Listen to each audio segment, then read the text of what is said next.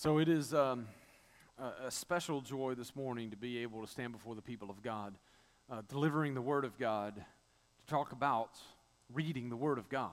And so uh, it's, a, it's a joy of mine, it's a special joy of mine because of um, the calling that I feel God has uh, placed on my life many, many, many years ago at this point. Um, what I want to uh, share with you is, first of all, this Everyday Disciple series that we're doing now. Of course, 2020 has been a little unique to say the least. Um, and, and so, as we were looking at 2020 and the scheduled preaching that we had already planned, um, we certainly took a detour from the planned series that we were uh, intending to preach in, in this year. And so, one of the things that uh, Jamie really felt led to, to do, and I think it's been good, is to preach this series on everyday disciple. Um, and what our intent is, what our hope is, is that no matter how crazy the world gets, no matter how unique the world is, no matter how uh, fearful it is to uh, see what's going on in the world today and the various different things, um, no matter how much the world changes around us, uh, the everyday work of the disciple is unchanging because our God is unchanging. And so we just wanted to revisit in these unique days uh, what it means to be a disciple of Jesus every day, uh, no matter what's going on in our world around us. I hope it's been beneficial to you. Um, this morning, I have the great privilege and honor to bring to you the rhythm of uh, just Bible reading, um, simple Bible reading. And so, my hope is that as we walk away from this morning, that you will be refreshed and renewed and encouraged to, to do just that is uh, rediscover the word and its importance uh, in our day-to-day lives as we talk about the rhythm of just reading the bible.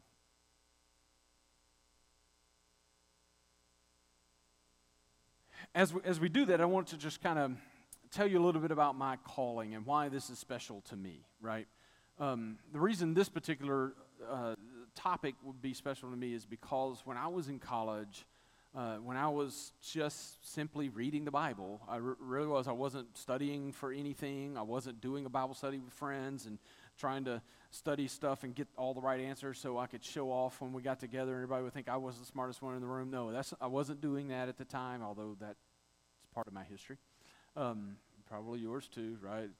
Uh, I was just simply reading the Bible, not trying to dig deep or anything, just reading the Bible.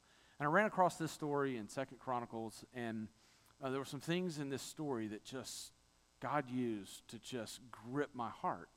Um, and this story helped define what I felt God was calling me to do. And that was, um, I feel that God has called me to passionately make known the glory of God to all peoples by increasing in the joy of knowing Him through His Word. And then the key, leading others to rediscover His Word, that they may thereby increase in the joy of knowing Him as they too passionately make known His glory to all peoples. So, God used this story in the scriptures back when I was in college to grip my heart and say, I want you to lead people to rediscover my word, rediscover its importance, rediscover its authority, rediscover its position uh, in the church. And, and as I looked around then and as I look around now, I see a culture that has totally disregarded the Word of God, totally ignored the Word of God, sometimes totally attacked the Word of God. And we can sit here and talk about the culture all day long, but unfortunately, in, in some places, we can look at the church and think the Word of God is going ignored. Unfortunately, in some pulpits, the Word of God is absent. And unfortunately, in some of our individual lives, from time to time in life, as believers in the Lord Jesus, the Word of God takes a second seat and is ignored. And so God really set in my heart this desire to lead his people to rediscover his word and rediscover the joy of knowing him in his word. And so this morning, I, am going to be preaching from this text to talk about the importance of reading his word. Um, And we're going to look at it in five primary points. And so, if those, I think those points can come up on the screen, here they are. Um, first of all, the word is ignored. We'll see that in the text. The word is rediscovered. The word is read. The word is shared. And then the word is obeyed. So before we get to all of that, I'm going to read just a, a little bit of the background of the story. It's not going to be on the screen for you. This is just reading. And just sit for a moment and listen to the Word of God be read. This is what was happening to me that day. I was just reading. And so listen to the Word being read. Now, in the eighth year of King Josiah, when he had purged the land and the house, he sent Shaphan, the son of Azaliah, and Maaseiah, an officer of the city, and Joah, the son of Joahaz, the recorder, to repair the house of the Lord his God. And they came to Hilkiah the high priest and delivered the money that was brought into the house of God, which the Levites, the doorkeepers, had collected from Manasseh and Ephraim, and from all the remnant of Israel, and from all Judah and Benjamin, and the inhabitants of Jerusalem. Then they gave it into the hands of the workmen who had oversight of the house of the Lord, and the workmen who were working in the house of the Lord used it to restore and repair the house. They in turn gave it to the carpenters and to the builders to buy quarried stone and timber for couplings and to make beams for the house, which the king of Judah had let go to ruin. And the men did the work faithfully with foremen over them to supervise Jahath and Obadiah, the Levites and the sons of Merari, Zechariah and Meshullam of the sons of the Kohathites, and the Levites, all who were skilled with musical instruments. They were also over the burden bearers and supervised all the workmen from job to job. And some of the Levites were scribes and officials and gatekeepers, just reading the Bible. When they were bringing out the money which had been brought into the house of the Lord, Hilkiah the priest found the book of the law of the Lord given by Moses. And Hilkiah responded and said to Shaphan the scribe, I have found the book of the law in the house of the Lord. And so, as the story goes along, and we're going to hear it uh, as, as we go through these five points this morning, we'll find that the word had been ignored, the word is rediscovered, the word is read, the word is shared, the word is obeyed. And so, I want to walk through that with you this morning and share how these things happened so that we can learn how we work within this cycle that we, we, we experience in our own individual lives. So before we unpack the story completely, let's talk about the fact that the word was ignored. So Josiah was the king that we're talking about there, but his grandfather, Manasseh, had been king as well. And Manasseh had led the children of Israel to worship false gods, to build Asherim poles and idols and false altars and all of these things throughout the land. As a matter of fact, if we back up a little bit, and this will be on the screen for you, in Second Chronicles chapter 33, verses 9 and 10, we read this Manasseh led Judah and the inhabitants of Jerusalem astray to do more evil than the nations whom the Lord destroyed before the people of Israel. The Lord spoke to Manasseh and to his people. But they paid no attention. You see, in Manasseh's day, he was leading the people of God, it says, to do more evil than the very people that God had called them to drive out of this land. And he was leading to worship false gods. He was building all of these false idols and false altars. And so, what I want us to see is that when the Word of God is hidden away, when the Word of God is ignored, when the Word of God is quote unquote misplaced, sin takes root.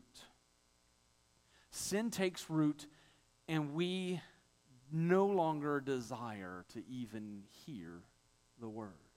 And so that's what was happening with Manasseh and the people that he led.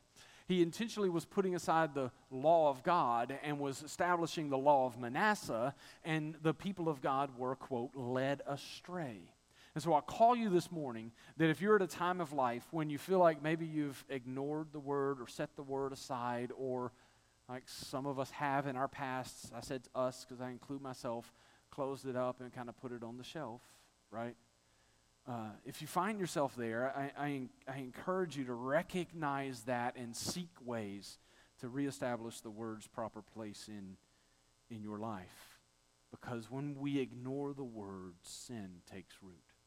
And not only does sin take root when we ignore the word, but also when the word of the Lord comes, when the Lord does speak, when the Lord uses our friends to call us to repentance, or when the Lord uses the preaching to, to prick our hearts with truth, or when the Lord uses anything in our lives to try to reach out and speak to our hearts, it sounds wrong. It sounds false. It doesn't sound true. Our hearts don't ring with it. Why? Because we are led astray by the culture, by the, the business industry, by the entertainment industry, by the music industry, by all these other industries that we allow ourselves to be fed by constantly, those things help create our thinking, help establish our frameworks, help us understand how to see the world, and we start thinking like that. And when we hear truth spoken, it sounds odd. It doesn't marry with the way we think. That's what was happening, right? Look at it again in verse 10. They had doing all of this evil, and then in verse 10, the Lord spoke to Manasseh and to his people, but they paid it no attention. Didn't sound right. Ignored it. And unfortunately, in our lives at times, we reach a point where the Word of God is ignored when the Word of God just doesn't sound. Sometimes we're, we're in a, a, particular sin or we're in this relationship that's strained and difficult and we have truth spoken, but we don't want to hear that right now because I enjoy my bitterness or whatever. That's where the people were under Manasseh's leadership. They were ignoring the Word for quite some time. Thankfully, when Josiah comes on the scene, right? Josiah has kind of the heart of his forefather David for the temple, and he has this desire to just refurbish the temple because remember, it had been left in ruin. Worship was meaningless if taking place at all. Worship was not understood. If it was happening, it was just motions.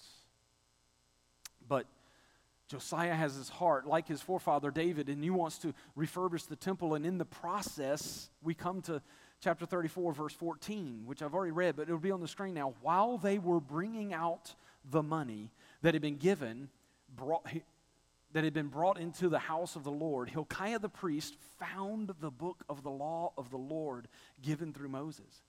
Then Hilkiah answered and said to Shaphan, the secretary, I have found, look, he says it with surprise almost. You have to read it that way. I have found the book of the law in the house of the Lord. And Hilkiah gave the book to Shaphan. And so there's this beautiful moment at this, this important time in the life of, of the children of Israel where the book of the law, though it had been quote unquote misplaced, lost, ignored, whatever, there comes this moment where it is rediscovered in the temple. And there's this sense of joy about rediscoveries. There's a sense of, of amazement and awe and curiosity about this book that we have found in the house of the Lord. Why was there so much curiosity and awe and amazement? Well, if you do the math and think about how long Josiah had been king, how long his father was king, and how long Manasseh was before them was king, we're talking close to 70 years that the book of the law of the Lord was misplaced, lost, ignored.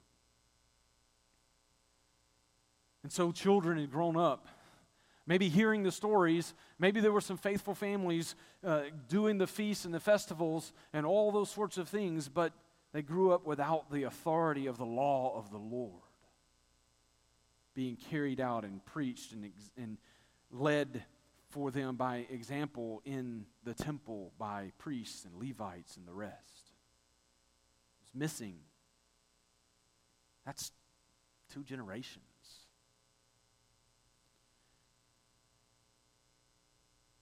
And so, how do we go about rediscovering the Word? I mean, I'm not going to ask you to come up here and do a work day and clean up the church and hope you find a Bible, right? That's not, that's not our strategy, right? Although you might find a few, um, that's not our strategy. How can you go about rediscovering the Word? Uh, there are various, many ways. I'm going to boil that down to maybe three, three things that you can do practically right now. That if you find yourself as one who has kind of set the word aside for a while, or have never discovered it for yourself, I'm going to give you three practical things that you can do to help rediscover the word. One, engage in Christian community. You're already beginning to do that because you're here on a Sunday morning. But I encourage you to get involved in a missional community group or in a DNA group or just find some friends that love the Bible, right? And, and let them model a love for the Bible around you engage in Christian community. This happened to me in college. I, I, was, I grew up in a church where I was the, the guy in the youth group that read the Bible, and so I answered all the questions in Sunday school and all of that. I thought I was smart, and I was very proud of that, by the way. And I went to college and got engaged in a, in a ministry on campus and walked in thinking I was going to be the guy that everybody thought was going to answer all the questions, and I was going to, and, and I quickly learned that there were people my age who didn't just know the content of the Bible, but who loved Jesus and had fallen in love with the Jesus that they had found in the Bible. And they had relationship, and I was just amazed by that. And so I, I just sat silent for a few years, actually, two years, listening to people who love the Bible. So I want to tell you something. If you're intimidated about going to a missional community group because you're afraid you don't know the right answers, you, you're, you're think, I can't go there because they're talking about things, I, I don't know how to talk about those things. They're going to ask me something, I'm not going to know the answer to it. And, or you feel some kind of intimidation like that, number one, don't feel that intimidation, please. Number two, if you feel that way, missional community is where you need to be. Because you can sit silent and just listen to other people talk about their love of Jesus and the Bible. And that will begin to draw you back into the scriptures. Just like it did for me in, in college, it became less of an academic thing and more of a relational thing for me as I watched other people love Jesus through the Word. So engage in Christian community. Listen to people struggle with their own lives and how they work those things out with biblical wisdom, and that will draw you into the scriptures. The second thing you can do is join in the work of the Lord. If you look at the story, that's exactly what's happening here, right? I read a list of names. I was just reading the Bible that day. Happened to be a bunch of Old Testament names that I probably mispronounced then and now. I was just reading the Bible. Who knew that reading a text from Second Chronicles was going to be a text that gripped my heart by the Lord to establish what I felt like He would call me to do for the rest of my days. Just reading. But if you read this text, you can look at it and say, look what happened. You had Levites, you had carpenters, you had musicians, you had foremen, you had workmen, you had all of these various people from walks of life coming together to do the work of the Lord, to join in in the work of the Lord. And as they joined in together and committed themselves to doing the work of the Lord, the Bible is rediscovered, right? And so I'm calling you today that if, if you are in that place where the word is kind of set aside, forgotten, lost, ignored, join into the work of the Lord with the people around you. Because as you see the hand of the Lord at work, it will be inspiring to you. It will be glorious to you. You will have wonderment about what God is doing. And I pr- promise you that it'll draw you to the Word to make you want to know how is it that God does this? Who is this God that they serve? Who is this God that cares about them and me so much? As you see people living life and doing the work of the Lord together, you will be drawn to rediscover His Word. So join in the work of the Lord. The third way that you can rediscover the Word is go where you expect to find it. I know, it's simple, right? You were waiting on something profound. Go where you expect to find it. Look where it was found. It was lost, misplaced, ignored, whatever, for nearly 70 years, and they found it at church. Sorry, they found it in the temple. The temple had been left for ruin, but isn't that where you would expect to find the book of the law of the Lord? So if, if you're in a position in life where maybe the word is lost, ignored, whatever, if that's where you find yourself, then I encourage you to do what you're doing now. Come sit under good preaching. Come where you expect to find it. And, and I, I know, Summit Crossing, you're going to hear good preaching. You're going to hear the word preached. That's what we intend to do. Why? Because we love you, we're shepherds, and you are the sheep of God that He's put under our charge, and we want to feed you the Word of God. So if you can't get it any other way, if you're not ready yet to just sit and read it for yourself, if you're not there, then come where you expect to find it, where you can just sit and let the Word of God be spoken over you and preached to your heart. You do that in front of your TV all the time. You let things be preached to you into your heart all the time. It's just not the Word of God. I encourage you to come where you expect to find it and let the Word of God be preached to your heart. So you engage in Christian community, you can join in the work of the Lord, or you, you can go where you expect to find it. They found it in the temple. And so let's, let's move on. Not only do we hope that you rediscover the Word, because that's good, right? I, now I know where it is. I know, I know where it is on my bookshelf. I can go to it when I need it. I've rediscovered it, right? We, want, we desire more than just rediscovery in that sense. Um, if we look further into the story in Second Chronicles chapter 34, verse 18 and 19, you'll see, Then Shaphan the secretary told the king, Hilkiah the priest has given me a book. Curious, right? Hilkiah the priest has given me a book. And Shaphan read from it before the king. And when the king heard the words of the law, he tore his clothes. Rediscovering the Word of God is the first step. Next, we must read the Word of God. And Hilkiah the priest brings it to Shaphan. Shaphan reads from it before the king, and the king responds by tearing his robes. This tearing of robes was a sign of grief of repentance. It meant that Josiah not only heard the words grammatically spoken aloud, but he heard them in his heart with understanding and knew that the nation of Israel and he himself had neglected these truths and had lived contrary to these truths and had not fulfilled their role in this covenant and was brought to godly sorrow as a result. And so I warn you that, yes, as you rediscover the Word of God and you begin to read the Word of God, there will be times when you're brought to godly sorrow. But oh, I pray you will push through those godly sorrow moments because of the great joy that lies behind them. So pursue reading the Word of God. Some benefits of reading.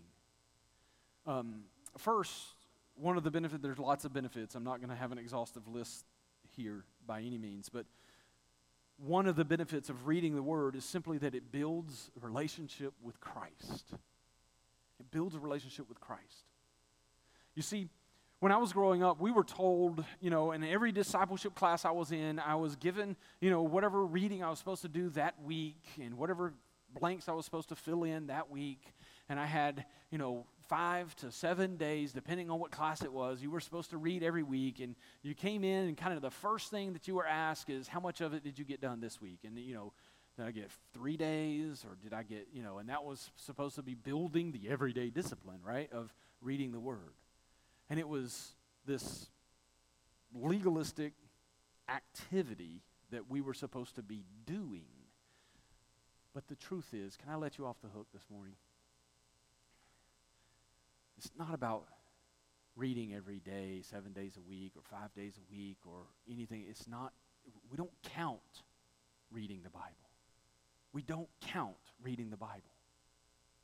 The Bible is not something that we read to accomplish something. The Bible is something we read relationally to get to know Jesus. See, I hear people all the time talk about their relationship with Jesus, and, and, and I even, you know, hear them imagine things, you know, like what would Jesus do, or uh, they, they have this idea of this perfect person and this glad or, or humble or whatever image of Jesus they have in their head, and, and they build on that image this ideal life. But I'm going to say boldly to you this morning that if you show me Jesus apart from the Word, I will show you an idol and false God. We get to know Jesus by reading the Bible. The Jesus we want to know is the Jesus that God has revealed in His Word. And so I encourage you, read the Bible not to check boxes and say that I've done it but read the Bible simply to just get to know God's heart, come to understand his character, come to understand the kinds of things he actually did rather than imagining what he might do. Come to the Bible wanting to know the character and nature of our holy God so that as you get to know him, you get to know yourself a little differently. And he begins to draw his own character out of you and recreate who you are into the image of his character by the working of his spirit through the word. So, reading the Bible is a relational activity. I encourage you to just do it relationally. It's also not an academic activity. That was my big problem early on in my Christian life. I, I wanted to just know for knowledge's sake and puff up with knowledge. Reading the Bible is not an ac- academic activity. Remember, Jesus wants you to know him and enjoy your relationship with him. And the way he has revealed who he is is in the Bible. And so read it relationally. Um, that's one of the benefits is we just get to build a good relationship, joyful relationship with Jesus. Another, rela- another benefit you see in Josiah's life is it does lead to repentance. Reading the Bible, just simple reading of the Bible, God is able to show us in our own hearts where we are led astray by other false gods, like in the days of Manasseh. And he begins to call us to righteousness and leads us to sorrowful repentance. That's another benefit of the Bible. Another benefit of just reading the Bible is it helps develop biblical wisdom for daily life. And so oftentimes we, you know, we have what is God's will for my life? What does God want me to do? Or people will come and say, what does the Bible say I should do in this particular situation? Can you show me a verse that's going to tell me what to do in this situation? And, and you know, and it's that one. No. Um, reading the Bible allows the Holy Spirit to simply build a biblical framework of thinking so that when you're faced with different circumstances in life, you deal with those circumstances out of a biblical thought pattern. And you make decisions based on biblical concepts and biblical principles because you've trained your mind to think biblically simply by reading the Bible. And so instead of allowing the culture to be the thing that feeds us the most and causing us to think like the culture, we must feed ourselves the Bible so that we can train our minds to think biblically and build upon that a biblical foundation of wisdom for day to day life. And so that leads me to Bible intake. How do you do it? So those are just a few of the few of the benefits. There are a variety of more. Um, but how, how, do we, how do we do this? What's the methods for Bible intake? All sorts of methods of Bible intake that you can use, uh, and they're going to need to fit your personality, the thing that works best for you, um, in, in making sure that you can be consistent, however that works uh, for your personality. But one way that you do that is simply what I've been talking about this morning is simple devotional reading of the Bible. It's important. See, when I, back long ago, I, I didn't do any devotional reading of the Bible or just listening to the Bible being read. I thought I always had to study the Bible. I thought I always had to dig deep in the Bible. And, you know, and uh, we use that word all the time, right? I just want to go deep in the Bible. I'm not even really sure what that means sometimes. Um, but the idea of just devotionally reading the Bible let the Word of God saturate the heart by reading. That is a important rhythm for the life of the everyday disciple. Lots of ways you can do that. There are all kinds of reading plans out there, and this is what I mean. It has to work for your personality and your schedule and how you how you work that. Um, there are all sorts of different reading plans. One thing that I do to just help myself have Bible intake, uh, thanks to technology, um, I have a 40 minute commute to work every morning, and I will put on uh, from the uh, YouVersion Bible app. There are lots of plans in there. I don't do the topical ones typically. I just go find Bible reading plans, Old Testament reading plan, New Testament reading plan, whole Bible reading plan, chronological plan. What there are all sorts of different plans that are already in that app, and it'll read to you. And so on my way into work, uh, not five days a week, maybe three one week, maybe five one week, there may be days I just want to sit in silence on the way to work or listen to uh, typically some worship music on the way to work, something like that. But, but just using something like that to feed the mind and the heart, the scriptures, while I'm driving to work. Right now, I'm doing a New Testament reading plan. I think it's called the New Testament in 90 days. I promise you, I will not do it in 90 days. I just won't. I don't feel locked in. I don't feel like there's this legalistic thing. I have to finish this in 90 days because that's the title of it. No. And don't feel that way. Well, if you're doing a reading plan, maybe it's a Bible in the year, right? One, the Bible in, in one year. I used to have a really close friend of mine. I, he's still a close friend of mine. He just doesn't live close anymore. Um, close friend of mine, from the day he was saved, this is a beautiful story, as a teenager. And I suspect, even to this day, but at least till I knew him, um, he had read the Bible beginning to end every single year. From the day he was saved to the, it's just that's his personality. He's that way. I'm not that way. That's not going to work for my personality. If if I miss a day, two days later, I'm not going to try to read three days worth. Uh, then what happens? It becomes a spiral, right? If I never feel like I'm going to catch up, so what's the easiest thing to do? You know what I do if I miss a day? I either skip that day's reading and go to the next, or I just push my deadline to the right. That's what I do. Because it's not about you s- sticking to some program or some plan. That is not the point. The point is taking in the Bible. And so I encourage you to find ways to just take in devotional reading. That Ligonier Ministries has a great list of different reading plans. If you don't know where to start with that, just come to me, Dave, Greg, somebody, and we will help you find ways to find reading plans to just help you read the Bible or listen to the Bible. Um, other ways that you can do Bible intake, and I'll run through these more quickly.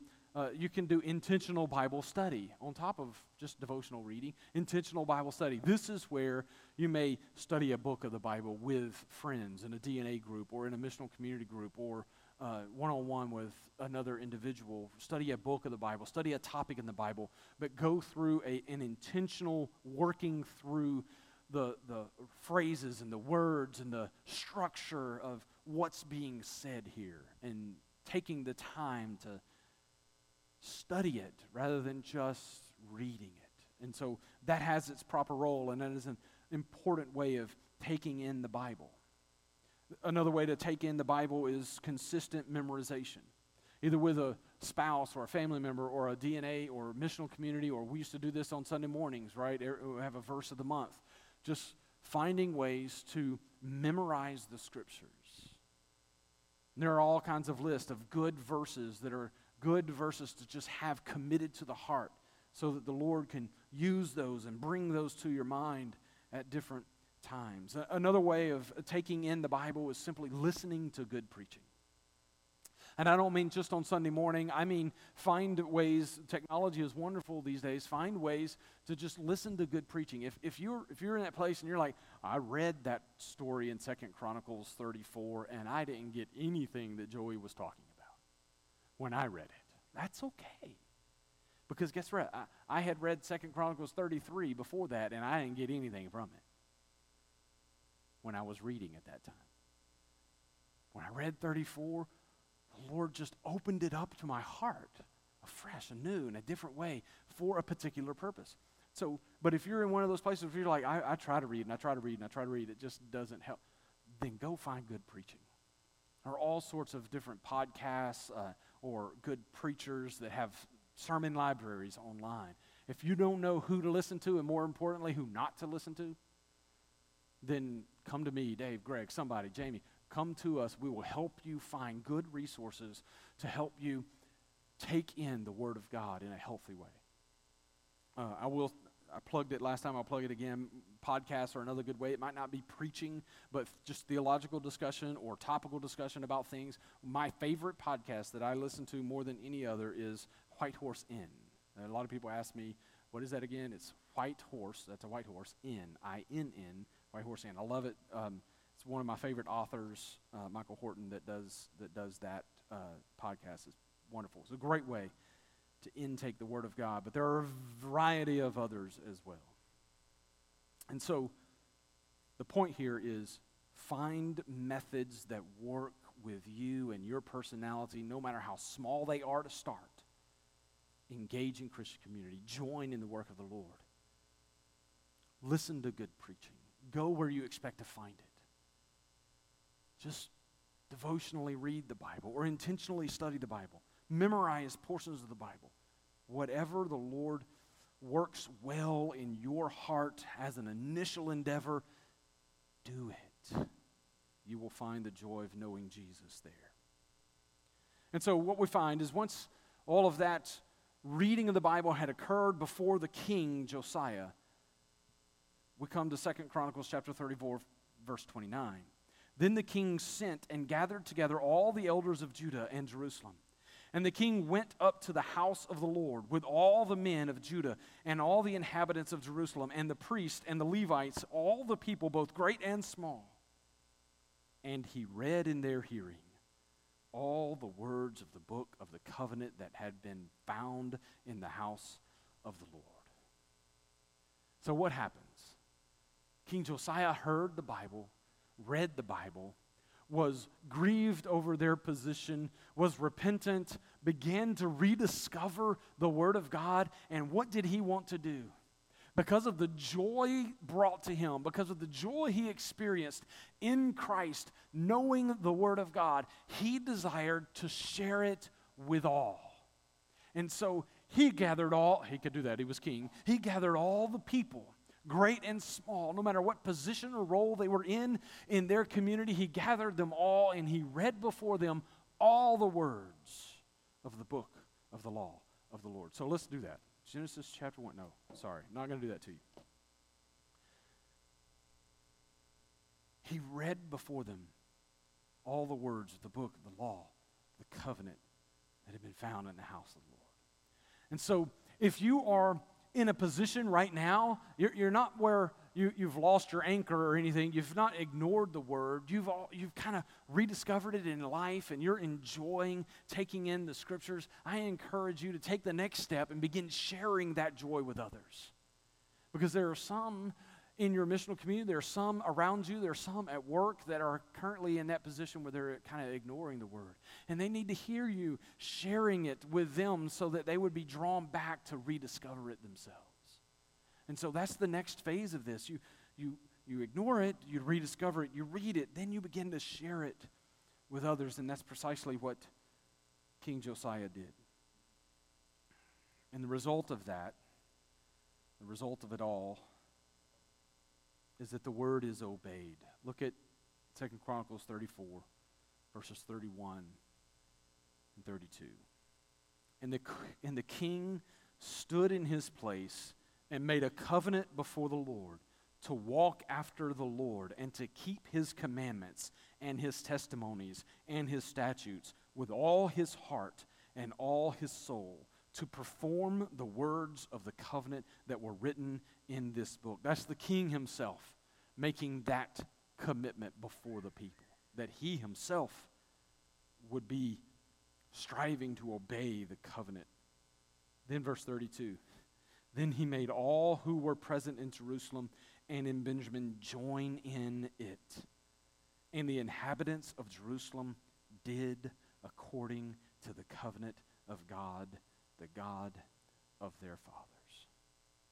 The beautiful thing is that intake of the word, simple devotional reading, study, memorization, intake of the word results in righteous living.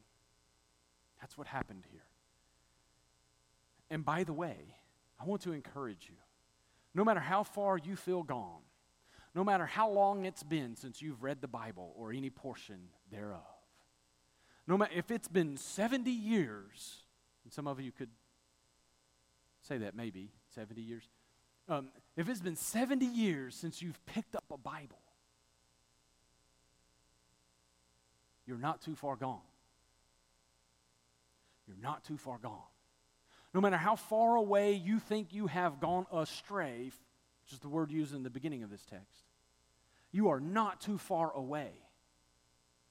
No matter how much you've let the culture train your mind and make you think contrary to biblical wisdom, you are not too far gone. Two generations had gone by they had followed after false gods, built Asherim poles, built false altars after idols, and they had not been following the plan of God whatsoever, so much that the temple itself had gone into ruin and his word was lost for 70 years. And after one reading, the word of God triumphed in their hearts and they committed themselves to obeying and following the Lord their God. And so I encourage you if you think you're too far gone, try God. He will show you that His word does not return unto, unto Him void or empty handed, but it accomplishes the very purpose for which He sends it. And it may be just one reading is all it takes in your heart, too. It may be more, it may be time. But I promise you that as you follow after God by engaging Him in His Word, His grace is triumphant, no matter how far you think you're gone. And so it results in righteous living. There, there are a variety of results We'll talk about one more in a moment, but I just want to I just want to say you may be in different places. You may be rediscovering and reading. You may be one that's just lost it, right? Word of God is missing, misplaced. Um, I want to I want to encourage you because I want you to know we're all there. This is very cyclical. So, where are you in this cycle, right? Think about you for a moment. Where are you in this cycle? Are you ignoring the word, rediscovering the word? Are you reading the word? Are you sharing the word? Or, or have you reached a point where you're just pursuing righteousness and obeying the word? Where are you in this cycle? You can be in a variety of places at different times in life. So I want to tell you short story. Um, this Bible that I hold in my hand was given to me in 1996 by one of those mentors that I met in college. Um, it quickly became my everyday carry. Uh, I, I just liked this particular form factor, if you will, right? Uh, I just used it as my daily reading Bible, my study Bible, and all, all those things. And it just, I love, I, I, I just love this Bible, right? Not, you know, I love the Bible, but something about this one was just right. it became my preaching Bible. And over time, it began to just fall apart. It was weary and worn, right? It literally binding, the pages were coming out, it was falling apart, and it was time to get a new Bible. And I was struggling because I didn't really want to give up this one. And um, I found a place that would rebind it uh, online and put real leather on it and all that. And I was like, okay, that's what I'm going to do. So I called them up and I said, hey, I need to um, talk to you about rebinding a Bible and how do I ship it to you? How long is it going to take? And I was really concerned about that. And they said, oh, four to six weeks before you'll get it back. And I was just sunk in this chair. What? No, it can't. Oh. And um, the lady on the other end of the phone recognized that and she said, Is there a problem with that? And I said, Well, it's my preaching Bible. And she said, Oh, sorry. I didn't know you were a preacher. I tell you what, we have a policy preacher's Bibles, if it's your preaching Bible, it goes to the front of the line. So if you'll send it next day air, first thing on Monday morning, you'll have it back Friday afternoon. I was like, Yes. Okay, I'll do that. So I put it in the mail, next day air on, on a Monday morning. And by Thursday, the people who were closest to me at the time, literally, uh, he walked up to me one morning, we walked in, he walked up to me and he said, I sure do hope that Bible comes back tomorrow. And I said, Why are you so concerned? He said, Because you've been moping around all week like you've lost your best friend. And I quickly replied, I have lost my best friend. I was at that stage of life in this cycle where not only this Bible, but the Bible was just precious to me. And I was just soaking it in, loving the joy of knowing Jesus, and my relationship was so sweet with Jesus. And when I lost this Bible for a few days, I felt like I'd lost my relationship for a few days with Jesus. So I, I've been there. I'll say this too, though. Not long after that, there was a time when I told Brooke, I'm done. Put it on the shelf. I can't do this anymore. Wasn't really a gradual thing where I just like missed a few days and, you know, over time.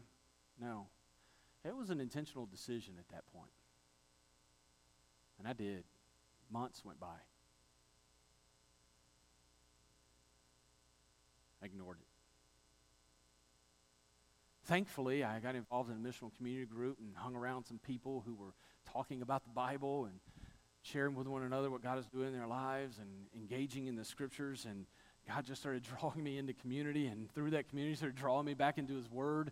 And I just went through this same old process again, rediscovering His Word and beginning to read it again and having joy in it again and wanting to share it with others again. And then, you see, we all go through this cycle. Don't feel bad or out of place or beaten down if you're at a place where you might not be reading the Bible right now.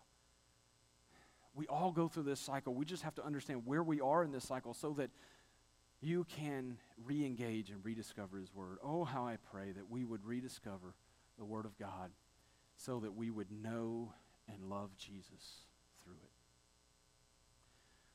One of the other results that I didn't mention is as we engage the Word and we love Jesus through it, uh, He begins to purify our worship.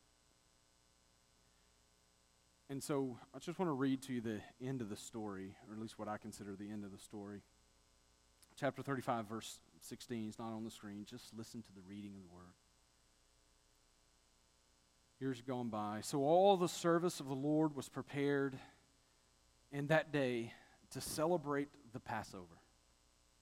And to offer burnt offerings on the altar of the Lord, according to the command of King Josiah. Thus the sons of Israel who were present celebrated the Passover at that time, and the feast of unleavened bread seven days. And there had not been celebrated a Passover like it in Israel since the days of Samuel the prophet. Did you hear that? They had not celebrated the Passover like this since the days of the prophet Samuel. Nor had any king of Israel celebrated such a Passover as Josiah did with the priests and the Levites, all Judea and Israel who were present, and the inhabitants of Jerusalem in the 18th year of Josiah's reign. This Passover was celebrated. You see how their worship was totally redone and impacted by their engaging the word. Because I want to be clear about something. It wasn't that King Josiah rightly set the table. It wasn't that King Josiah ensured that there were a right number of cups for this Passover meal. It wasn't so much that the children asked the right questions at the right time, if you know anything about the Passover meal and how they're logistically supposed to go through this festival. It wasn't so much that those things were done rightly in a way that hadn't been done since Samuel the prophet. They were, they were doing it. The difference in this Passover, as opposed to all the other Passovers, was that their hearts were fully engaged with the Word of God. And as they fully engaged their hearts with the Word of God, the Passover came alive. The meaning of the Passover struck them as true, and they understood it as they were doing it as an act of worship rather than as a rote ritual of religion. And Never had it been done like that since the days of the prophet Samuel because they engaged the Word of God in it. And so I encourage you, as you engage the Word of God, your worship will be made more pure. Have you ever been at worship and looked around at other people and saying, why do they look so happy? I don't get it. It's just another song. I promise you, as you engage the Word of God and allow it to wash over you and understand it and enjoy it and know Christ in it, the lyrics of the songs that we sing on Sunday mornings come alive because they're rooted in Scripture and they're biblical. And so I pray that you will rediscover the Word of God, read it, share it, obey it, so that your relationship with Christ will be made new and fresh and joyful, and your worship be made more pure, and all the other many benefits of the Word. So, just as they celebrated the Passover in a pure and holy way, with meaning fresh and anew, I hope this morning that as we celebrate the Lord's Supper, that your heart will be engaged in worship. This would not be a ritual. This would not be something that we do every Sunday because we do it every Sunday but the Word of God would speak to you through the symbols of the bread and the juice that we share together. So this morning you have cups in your seats with two seals, one seal uh, over the bread and one seal over the juice. And we come to this time as an act of worship. We say all the time we do this every week because we love it. We also do this every week because we need it. We need the work of Jesus and the sanctifying work that he brings to us in this supper, we also do it every week because it is an act of worship. And so I ask that as you do this, that you would allow your heart to be engaged with your understanding and meaning of the scriptures, your understanding and meaning of the work of Jesus on the cross. You would come to this supper this morning and experience it maybe like you never have before. Father, I thank you for uh, the time that we have before your word. Your word is beautiful. Uh, more importantly, the Jesus we discover in your word is beautiful. The character of God is beautiful. The work of your spirit in your word is beautiful. So we love it and we ask, Father, that you would continue to draw us more and more into your word, not for the sake of your word, but for the sake of knowing you, enjoying you, and making your glory known through our works that come out of your word. Father, I, thank you for that. Father, this morning we thank you for the work of Jesus Christ on the cross for our forgiveness and salvation, that it's symbolized in this body and blood, symbolized in the bread and juice that we have before us this morning. God, as we do this, I pray that you would remind us of the love of Christ for us, the price that was paid for our salvation in this relationship. God, I pray that you would remind us of the due penalty of our sin. And therein remind us, yes, that we are sinners. Bring us to that point as we come before this supper this morning and remind us that as we understand that we are sinners, yes, Lord, remind us of particulars so that we can come confessing. Just as Josiah understood your word and responded with repentance and godly sorrow, calls us in this moment as we're reminded of the price paid for our sin, remind us of the cost. So it brings us to a right response of godly sorrow as we observe this supper. But praise God, through Jesus Christ our Lord, you don't leave us in our sorrow. Remind us as we partake of this supper that the broken body and the poured out blood of Jesus Christ purchased our redemption, truly satisfied your wrath, so that we might stand before you and live. And so, create in our hearts in this moment as we observe this supper joy before you as we stand in the righteousness and holiness of Jesus Christ.